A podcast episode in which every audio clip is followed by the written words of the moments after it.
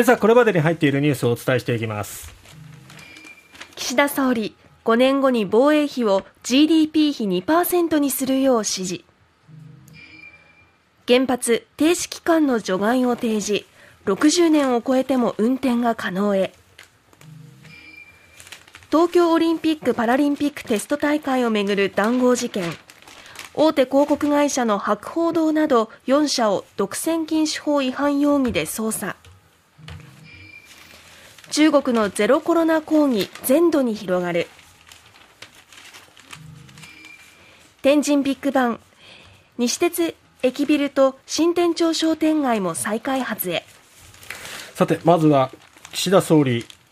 昨日ですね浜田防衛大臣と鈴木財務大臣に対して防衛費など関連予算を2027年度に国内総生産 GDP 比2%にするよう指示したと。いうことです、はい。えー、毎日新聞の一面ですが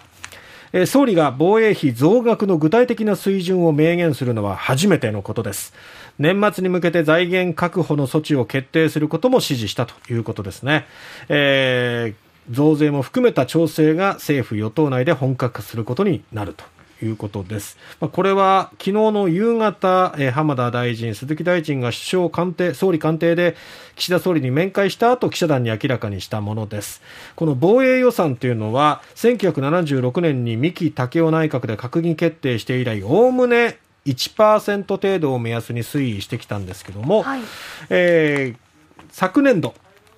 21年度、2021年度の防衛予算は補補正予算も含めて GDP 比1.09%ということで、まあ、これまでと変わらない大体水準だったんですけれども、これを2%へ2027年度までに引き上げていく方針ということなんですね。増額ですね。そう。ただこれは、この増額をどこから財源確保していくのかっていうところで、所得税、法人税、消費税、まあ、そういった基本的な税から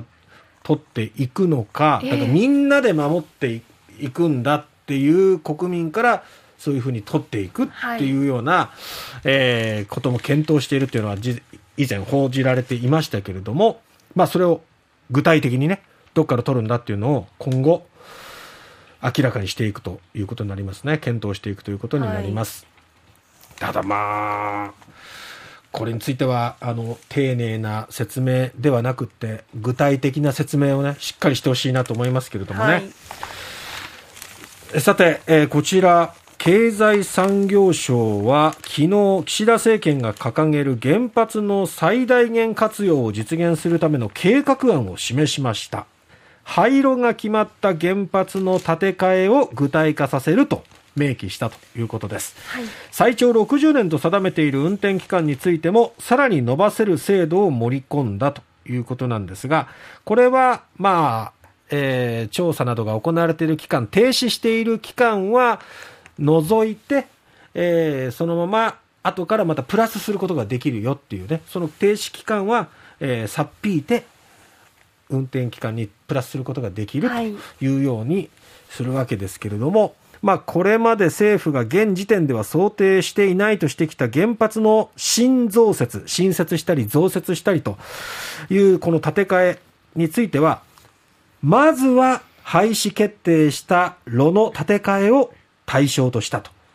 で原発のない地域に新たに作ったり同じ地域で増やしたりする新増設ではなく廃炉が決まった原発を建て替えるというものということなんですけど、はい、このまずはっていうのがついてるのがなんか気になるな気持ち悪いなというところなんですけれども、えー、政府はこれまで原発の依存度を可能な限り低減させるという方針を堅持してきたので原発が増える案はまあ、これとは整合性がないですよね、はい、現時点では難しいというふうに判断したようです。一方でまずはっていうこの言葉をつけることで、まあ、将来にこの新設増設この辺は含みを持たせてるなというところですね。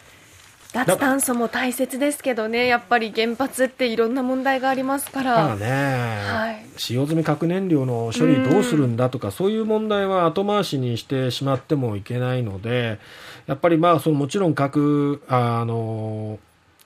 えー、脱炭素とかね、はい、エネルギー問題っていうのはとても重要なことではありますけれども、そのあたりについてもね、急にポンとこのグリーントランスフォーメーションの検討会議から岸田総理が言い出したことだったので、うん、このあたりもちょっとこう、具体的な説明があまりないので、うん、しっかり日本のエネルギー計画、方針というのはどういうふうにするのかっていうところをしっかり示してほしいなと思いますし、後回しにしないでほしいですしね。はい、さあ、続いてオリンピック。組織委員会が発注したテスト大会の計画立案業務をめぐる談合事件で東京地検特捜部と公正取引委員会は独占禁止法違反容疑で広告業界2位の博報堂など4社を新たに家宅捜索しまして、はい、これで受注調整に加わった疑いがある企業は7社に拡大ということ。そしてすでに電通 ADK ホールディングスこれに加えて博報堂ということは、ええもう広告業界のトップ3が、この談合に、まあ、絡んでいるんじゃないかと疑われているっていう、ちょっと異例の事態ですよね。まあ、今後は本大会でも関わりが談合があったのかどうか、このあたり、さらに捜査を進めていくものとみられます。中国の反ゼロコロナ政策、この抗議っていうのがどんどん拡大していますね。北京でも行われていますが、なかなかこれ、まあ、当局も対応しているようですけれども、市民の声っていうのはどんどん広がりを見せている。はい、習近平さんも3期目に入って、順風満帆かと思いきや、さあ、このどう対応するのかっていうところね、ちょっと注目したいなと思います。